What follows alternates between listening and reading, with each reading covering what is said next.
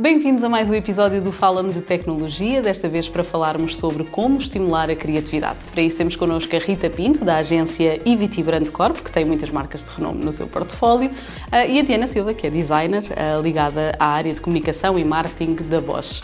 Fiquem connosco para saber como estimular a criatividade.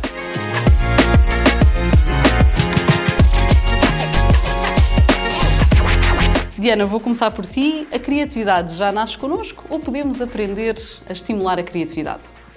Então, hum, é uma bela questão essa, porque eu ainda ontem falava sobre o assunto e achava que na minha vida eu acho que ela sempre esteve presente. E olho bastante também, por exemplo, para o meu filho e acho que a criatividade, desde que nós somos muito pequenos, que está muito presente na nossa vida, na, no dia a dia, na forma como tu lidas com as tuas brincadeiras, o que tu fazes, e isso arrasta-se muito se ela for estimulada. E eu acho que a minha sempre foi estimulada, portanto, eu não me lembro de não ter esta parte mais criativa hum, na minha rotina. Basicamente. É Digamos que é um mix, não é? Já, já nasce contigo, mas de alguma forma tem que ser estimulante. Sim, estimulante, sim. Eu acho que é muito importante fazê-lo.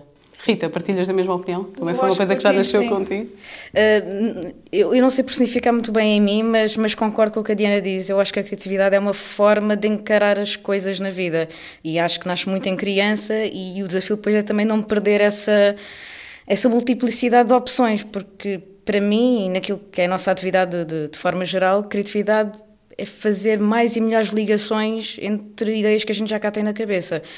Eh, para que depois consigamos a chegar a outputs mais relevantes.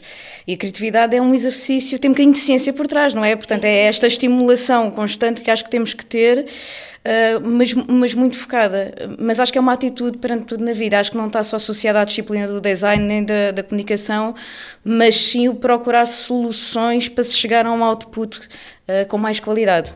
E como sim. é que se estimula? Mesmo é? ao longo da vida, não é? Que é disso que estamos a falar. Eu, eu, eu, eu sinto que é não perder. Hum, acho que não devemos encher a cabeça com preconceitos. Acho, acho, acho que é, uma, é, é, um desafio, não é? Ainda para baixo numa área muito profissional e nós lidamos com, depois, com marcas e com clientes que são muito institucionais, muito conservadores, muito formais e têm obrigações uh, muito, muito conservadoras, passa a redundância, mas têm stakeholders depois que obrigam a decisões muito, muito ponderadas, com muito risco associado e é preciso nós desprendermos um bocadinho desse dessas, dessas prisões todas depois que o processo profissional e com risco associado nos vai metendo e libertarmos um bocadinho. E, e, acho que vamos falar um bocadinho mais daqui a nada, mas a forma também de, de desbloquear é, é mudar o jogo, é mudar o cenário mas deixar que essas ligações que temos que fazer na nossa cabeça não deixem de acontecer, porque acho que é mesmo uma atitude criativa, é resolver um problema, seja de natureza seja, não é? É um bocadinho por aí. Isto para dizer o quê? Acho que nasce connosco qualquer coisinha, uns com mais, sim. outros com menos, sim, sim, uh, mas depois o estímulo, o estímulo é que depois vai fazer com que nós utilizemos essa ferramenta mental com, com mais ou menos sucesso. Eu, acho que é por aí. Eu, por exemplo, eu por acaso ia falar sobre isso, que acho que hum, uma das ou a altura em que eu acho que me sinto mais criativa é quando eu tenho, eu estou aborrecida e tenho que quebrar o aborrecimento seja no trabalho porque as tarefas estão muito metódicas, muito mecânicas e por alguma razão eu já estou, não é? Naquele é tudo muito sistemático e tu tens que quebrar e então dar a volta ao tema. Ou seja, e muitas vezes, eu não sei se não é no nosso dia a dia, não só na questão do trabalho, eu acho que o aborrecimento é uma, uma chave importante para, para dar aqui força à criatividade, que é quando tu te sentes mais aborrecido, tens que pensar em algo que te que faça algo diferente, que te dê algum, é, alguma genica para o resto do teu dia, ou para a tua semana, ou para o teu fim de semana, ou para o teu trabalho. E, e esse aborrecimento eu acho que é assim um bocadinho a chave para depois ter ali um, um input de criatividade ou de uma ideia genial, ou que não seja genial, mas uma ideia, uma ideia diferente e aquilo que já, que já é o normal e da rotina. Olha, que outros exercícios é que praticas para desbloquear aí a mente? Ora bem, eu tento ao máximo, por exemplo, nessas alturas não consumir redes sociais, que é, acho que é muito importante, porque quanto mais eu fico um, absorvida, absorvida por toda aquela informação tão rápida, isso bloqueia-me a criatividade. Então opto muito pela parte das letras, de ler, porque eu acho que ler me cria muito cenários e para mim, uh, lá está. Talvez ler me tenha feito isso, que é criar um cenário. Eu gosto muito mais de ler, por exemplo, do que ver uma série. Às vezes, quando vejo o filme de um livro que li, penso sempre: não, eu não imaginei nada disto, na minha cabeça era tudo bem melhor, não é? Uh, mas acho que é muito mais por outras artes muito cinema, lá está a leitura, o ir ver exposições, adoro caminhar, que eu acho que é sempre uma limpeza para tudo, mas sim, acho que aí eu quebro muito o aborrecimento com esse outro tipo de. não ver outro design ou ver outra comunicação, mas sim absorver outro tipo de arte. E tu, Rita? Como é que te distancias aqui um bocadinho de um bloqueio? Eu, eu é interessante ouvir a Diana, eh, porque eu estava a ouvir a Diana e estava a pensar hum, Quer dizer, nós na IVIT, e só consigo falar com propriedade daquilo que, que, que, fazemos na IVIT, e acho que o pensamento é mais ou menos semelhante, e estava a pegar na Diana, o, o aborrecimento é verdade, porque nós sentimos muita desinspiração, ah, ah, e eu sei que isso é uma questão, ah, o estar desinspirado, essa falta de motivação que, que falavas, do ir à procura do, do energy booster para o meu fim de semana, para dar um arranque num projeto, ou que seja, isso é importante, um, mas sofremos também do mal contrário, que às vezes o ver demasiadas referências também enche muito a cabeça e, e é prejudicial ao processo criativo, porque porque eu, eu, até me recordo uma vez que isto por acaso nem veio escrito, mas, mas recordo do Ricardo Aruz Pereira dizer que a criatividade tem espaço quando a gente está no sofá com as mãos dentro das calças. Parece um bocado mal, mas isto é verdade, é a pessoa estar um bocadinho liberta de, de estímulos e referências mentais que é inevitável vermos todos os dias. A Diana dizia, vão afastar das redes sociais. Uh, isto é, aplicável aos designers e às pessoas que trabalham na IVIT, e o estar constantemente a ver conteúdos, referências, estímulos diferenciadores, faz com que depois, também o nosso, nosso processador também não consiga ter espaço para focar, para traçar um caminho e para atacar uma ideia. Isso também é, é, um, é uma questão. E existe, sinto eu, também o processo contrário, que é, às vezes estamos numa área tal em que existe uma boa ideia, mas não conseguimos executar a expressão.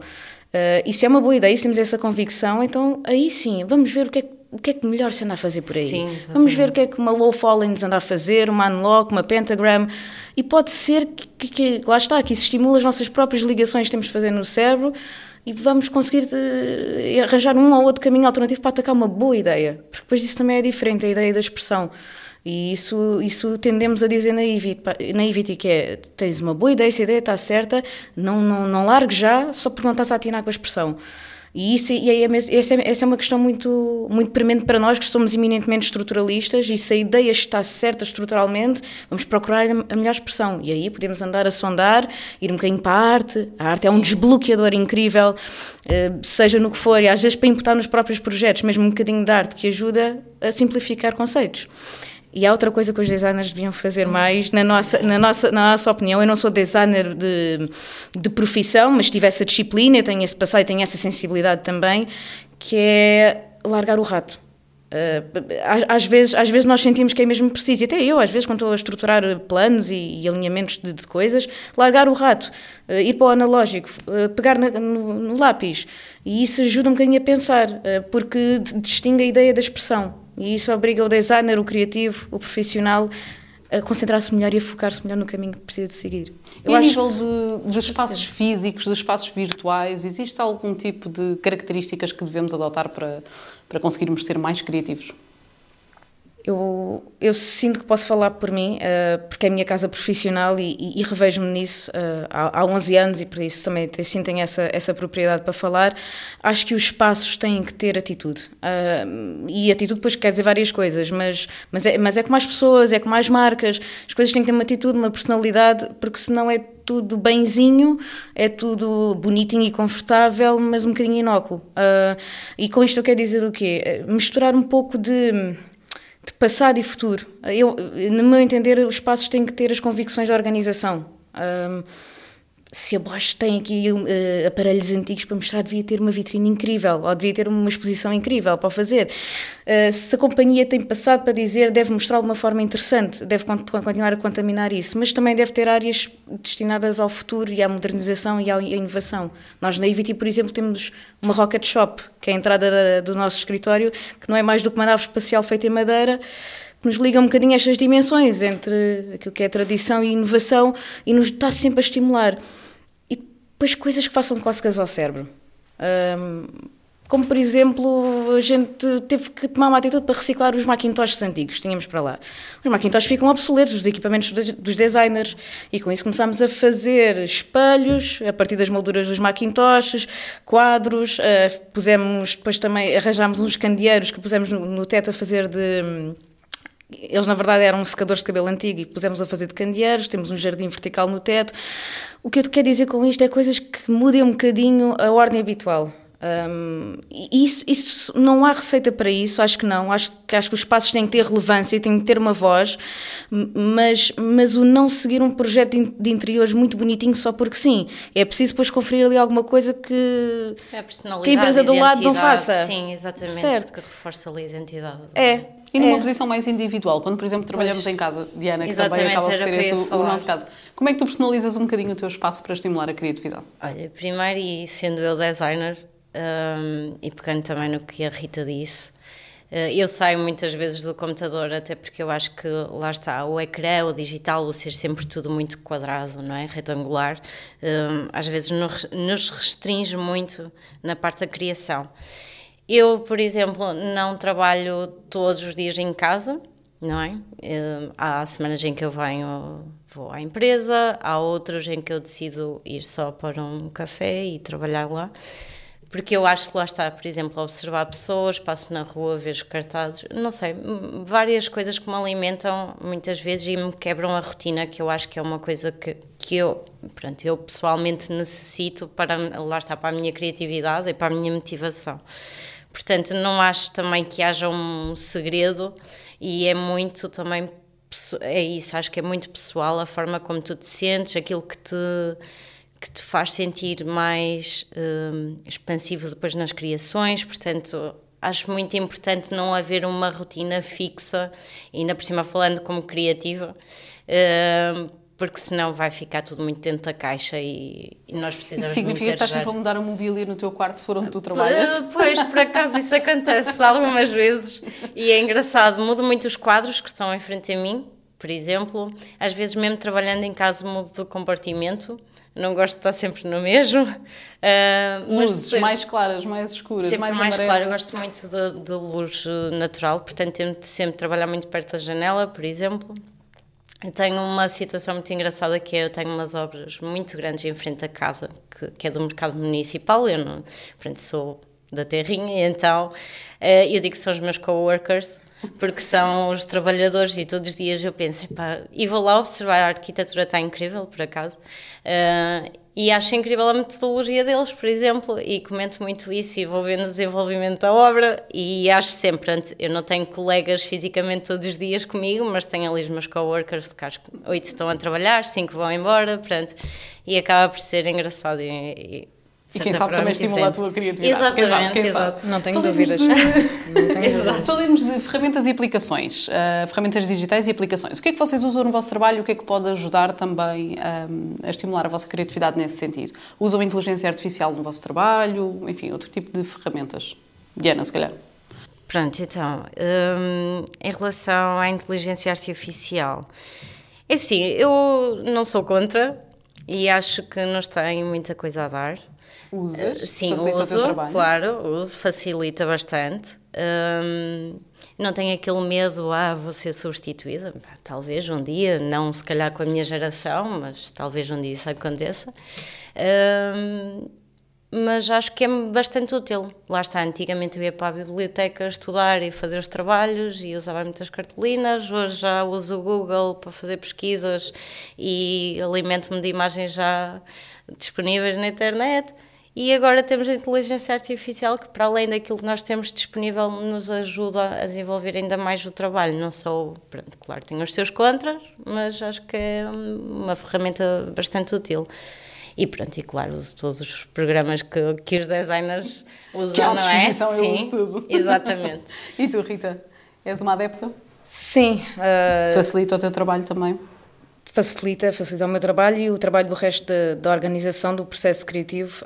Um, e, e pego no que a Diana estava a dizer, é preciso ter cuidado, há riscos, uh, e acho que já podemos depois falar um bocadinho deles, mas, mas sim, vai tirar, vai tirar o ónus de, de execução, de horas de execução, para, para tentarmos ver se, para testar se uma ideia é boa ou não. Uh, e eu sei que a ideia é diferente da expressão, sim, mas, mas, mas tira-nos essas horas de trabalho para, para fazermos um reality test à coisa. E o que é que, o que, é que nós sentimos? É que a magia está no, nos prompts. Exatamente. O saber, o saber dominar a máquina, não deixar que a máquina se sobreponha ao nosso pensamento estruturalista onde é que nós queremos chegar. Uh, e porque também sabemos que estamos a trabalhar para um cliente, para um projeto, para um organismo que não é o nosso e temos de ter sempre esse cuidado de não deixarmos de, de, de o tornar proprietário para o cliente. Mas sim, acho, os designers só, só deverão ter medo... Serão os futuros prompers, acho, acho que é um bocadinho por aí. Um, e isso já estamos a fazer na Ivity, que é o tentar formar toda a gente para que consiga utilizar os sistemas da AI, com isto utilizamos, não sei se usas o Midjourney, por exemplo, o Midjourney e o Viscom são aqueles que nós usamos mais, uh, que, que, nos permitem depois ter iterações lindas com a máquina, com estilos diferentes, com, com focos diferentes, fazer blends de conceitos diferentes e, e, e, portanto, o ser humano continua a ser o maestro e o curador disto tudo.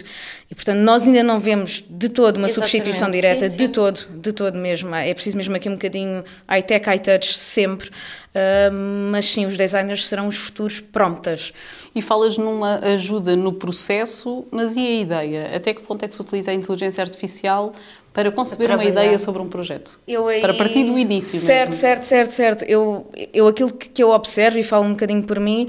Uh, acho que podemos recorrer às vezes ao chat GPT para, para ter aqui um, um amigo uh, com muita informação para, para, para quê? Mas só para levantar primeiras pistas. Para nos dar uh, ferramentas? Para nos dar ferramentas, para fazer um benchmark mais sofisticado, eventualmente, uh, para se temos um, um, desafio que tem como base uma história muito grande, ou, ou, até património histórico mesmo, se calhar podemos ir investigar a história de alguém, de certas personagens, e com isto levantar uma série de pistas para depois fazermos nós, então, a história e o conteúdo para o cliente em si, e com isso formar uma ideia, mas acho que o ChatGPT é um, é um, é um conselheiro com muita informação e que sabe melhor uh, curar a informação que nós precisamos. E com isso só levanta primeiras coisas para nós termos a ideia, porque já tentámos ter a ideia com ele. Ele depois não chega lá, a máquina não Exatamente, chega lá. Sim, sim. Uh, a gente tenta perguntar mesmo, ok, então mas uh, eu tenho este problema concreto, tenho este enquadramento, faz-me um conceito criativo para isto. E ele não sai dos lugares comuns.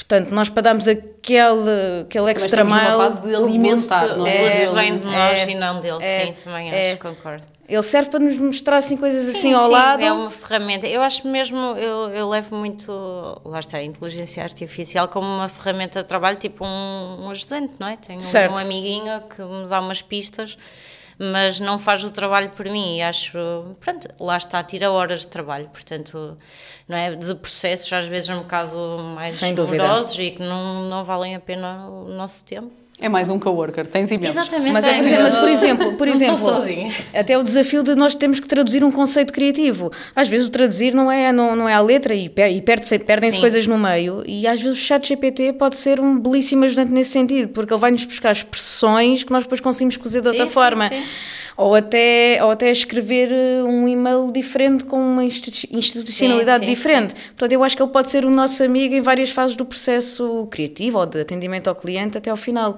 Sim. Colaboração, trabalho em equipa ou até com profissionais de outros setores, eh, é uma componente que também nos pode ajudar na, na criatividade? Acho que é essencial, eu pelo menos Concordo. falo por mim. Acho que não há nada como várias mentes a pensarem na mesma ideia, no mesmo conceito e lá está, eu como designer sinto muito que quando estou a fazer um projeto, se eu fizer sozinho, o resultado vai ser muito, lá está, muito é muito meu, mas por um lado eu não tenho a visão de outras pessoas, outra mente, não é? Eh, eu preciso muito desses inputs, porque claro que eu tenho alguma experiência, mas também preciso que os outros olhem com outros olhos e vejam e digam: olha, não, precisa estar mais claro, precisa de, se calhar esquecer-se de ver aquela questão da acessibilidade, coisas que às vezes nos parecem muito já estão lá, já está tudo lá e não, e acho que não há nada como um trabalho um, em equipa, de facto, lá estão os meus coworkers. e tu, Rita, partilhas da mesma opinião? Sem dúvida. Essa sim. troca de ideias, de inputs são, são importantes? Sem dúvida, e, e, e, nós temos depois uma equipa multidisciplinar na IVIT em que nós somos quase como estafetas do, do processo criativo.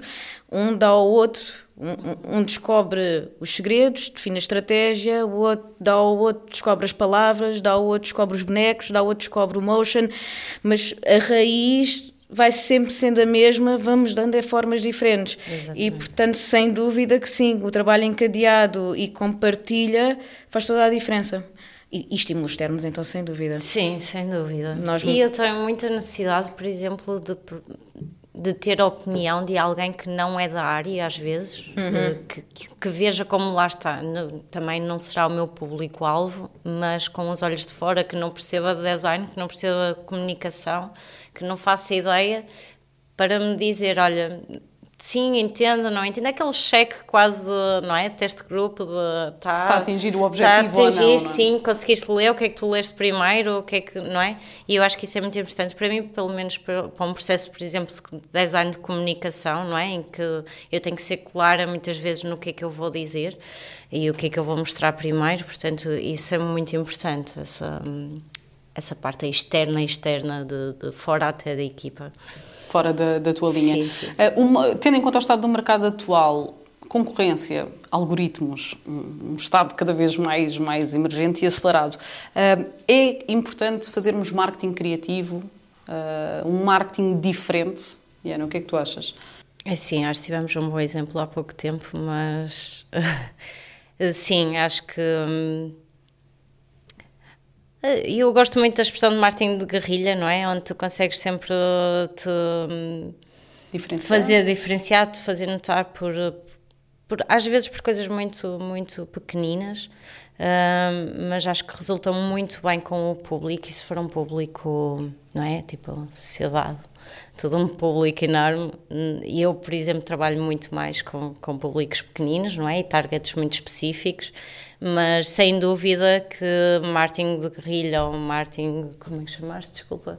De, criativo. De criativo, exatamente. Martin criativo um, consegue trazer boas, um, boas soluções, não soluções, mas bons resultados para alcançar assim, sei lá, por exemplo, vendas é ótimo, lá está, eu não trabalho nesse campo, mas para vendas é ótimo, não é? para marketing de venda. Um, agora, na minha questão, acho que não sou. Tu que tens a perspectiva mais de clientes, Rita? Eu vejo o problema antes. Uh, do, do, resultado. Eu vejo, é? eu vejo na fase ainda de arranjar o cliente. Pois. Onde eu sinto verdadeira. Conforto para fazer, não é? Pois. Sim, sim, o arriscar. Pois, pois. E, e, essa, e eu, eu, eu, lá está, eu, a minha realidade é mais o antes, que é, eu, eu, eu tendo o cliente, eu vou fazer o marketing que melhor lhe servir. E isso pode passar por contratar um street artist e fazer um grande marketing de, de guerrilha ou fazer uma comunicação institucional muito bonita e muito nobre para toda a gente. Isso depende, é o que servir melhor ao cliente. Agora, nós sentimos sim, é, é quase uma questão de sobrevivência arranjar bons clientes.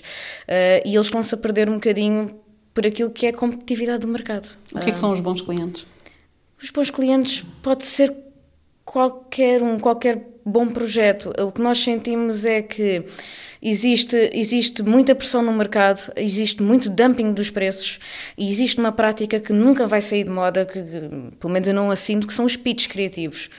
E, e isso é, é, uma questão que, que, é muito danosa para as agências de, de, comunicação. Eh, uma agência assumir que vai investir o seu tempo, os seus recursos Exatamente. a participar num pitch é um esforço megalómano que eu acho que os clientes não têm noção. E depois fazemos isso como um salto de fé, não é? E, e, e nós, para fazermos isso, temos que ter a certeza, ou temos que ter uma convicção muito grande, que vamos ser melhores que os outros, que não vamos ter um preço tão mais alto que os outros que, que injustifique contratar-nos e, de alguma forma, não vamos pôr em causa o nosso planeamento dos clientes que nos pagam. Eu estou a falar aqui da perspectiva um bocadinho mais comercial, porque, porque casa com aquilo que é o respeito com a disciplina da comunicação e do design, que acho que se perde um bocadinho. Uh, numa empresa, se temos que fazer cortes, o primeiro departamento não vamos cortar é no marketing. É, exatamente. E, acho, e, isso tem a ver com políticas profundamente erradas no, no pensamento das marcas e naquilo que elas podem fazer para uma organização, porque vemos que boas marcas trazem ganhos efetivos para uma organização né? Isto mete-se ao longo do tempo e, portanto, essa coerência ao longo do tempo, ela depois traz frutos.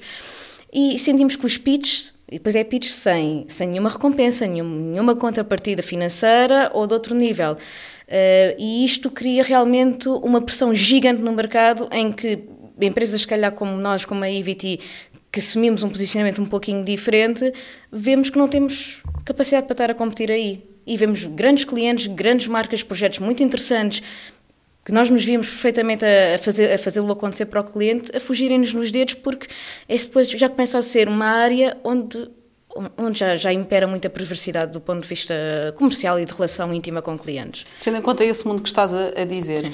Rita, perguntava-te, Diana, se também és da opinião de que, ou qual é a tua opinião sobre o facto das empresas já valorizarem a criatividade para o crescimento das próprias organizações?